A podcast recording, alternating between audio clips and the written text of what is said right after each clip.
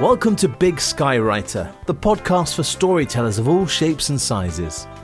Whether you write novels, teach classes, or just tell your friends what you did last weekend, if you're a storyteller, this podcast is for you. Here's the host of Big Sky Writer, Clint Morey. Thank you, Mark, and thank you for dropping by to listen. I have a question for you. Is slavery really all that bad? Now, slavery's been around for thousands of years, it seems. Humans have almost always somehow managed to use slaves within their societies.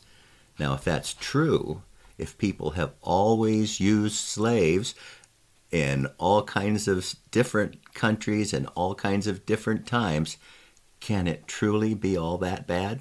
Now, I know people have been talking about slavery a great deal recently. Some have been doing more than talking. There have been riots, burned buildings, attacking police, deplatforming people, changing what is taught in schools, requiring obedience in the workplace, you know, stuff like that.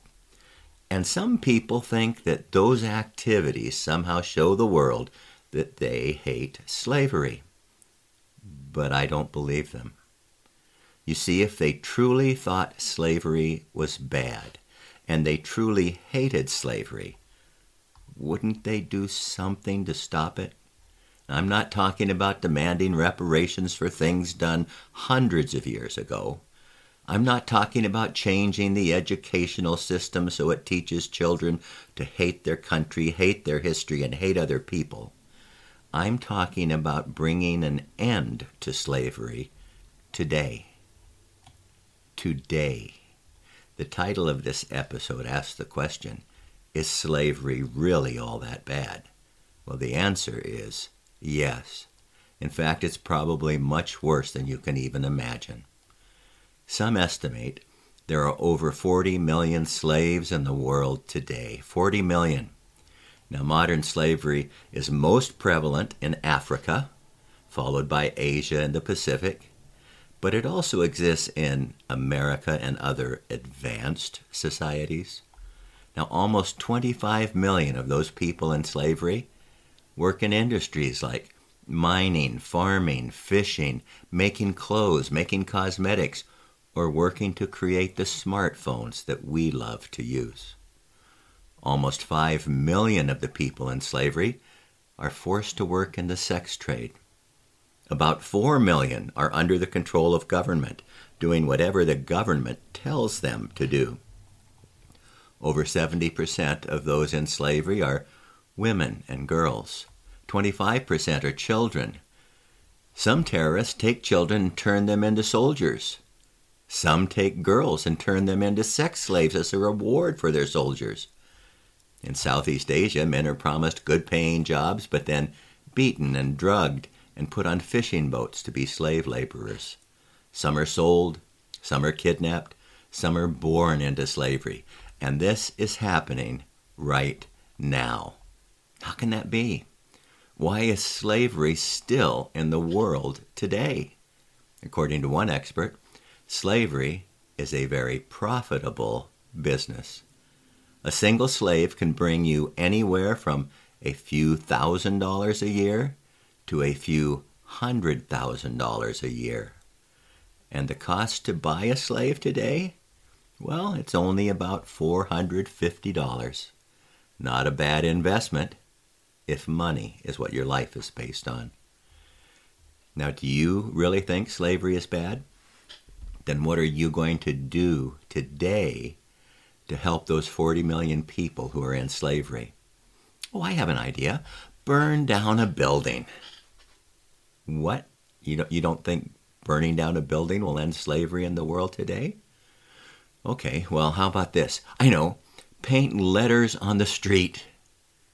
You, you don't think that will do it either? Okay, how about this?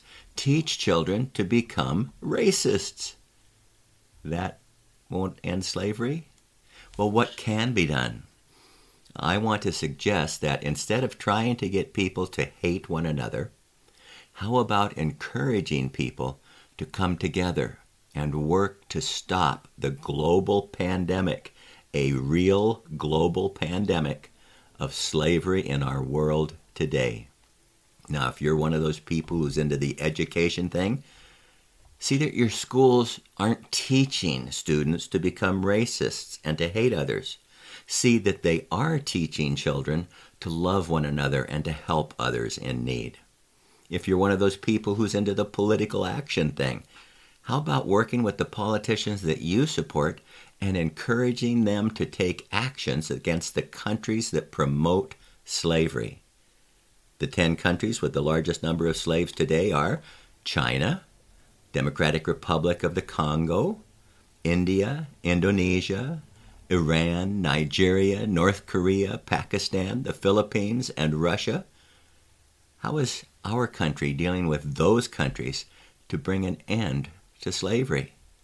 Now, if you're one of those people who's into the boycott thing, consider the products that you purchase and the companies you buy from. If you own a smartphone or a tablet, there's a good chance some of that device was made from tin in Indonesia. And there's a very good chance that tin was mined by slave laborers. Your phone may even have been assembled in China by people forced into slave labor. Are you going to deal with the companies that use slaves within their supply chain? One anti slavery group identified 83 international corporations that had products produced by slave laborers just in China. Will you buy those products? Will you try to get those companies to stop using slaves? Or will you just choose not to think about it so you can go on using the latest devices and not feel bad about doing so. Now, I want to encourage you to think about slavery and to look for ways you can help bring an end to its practice today.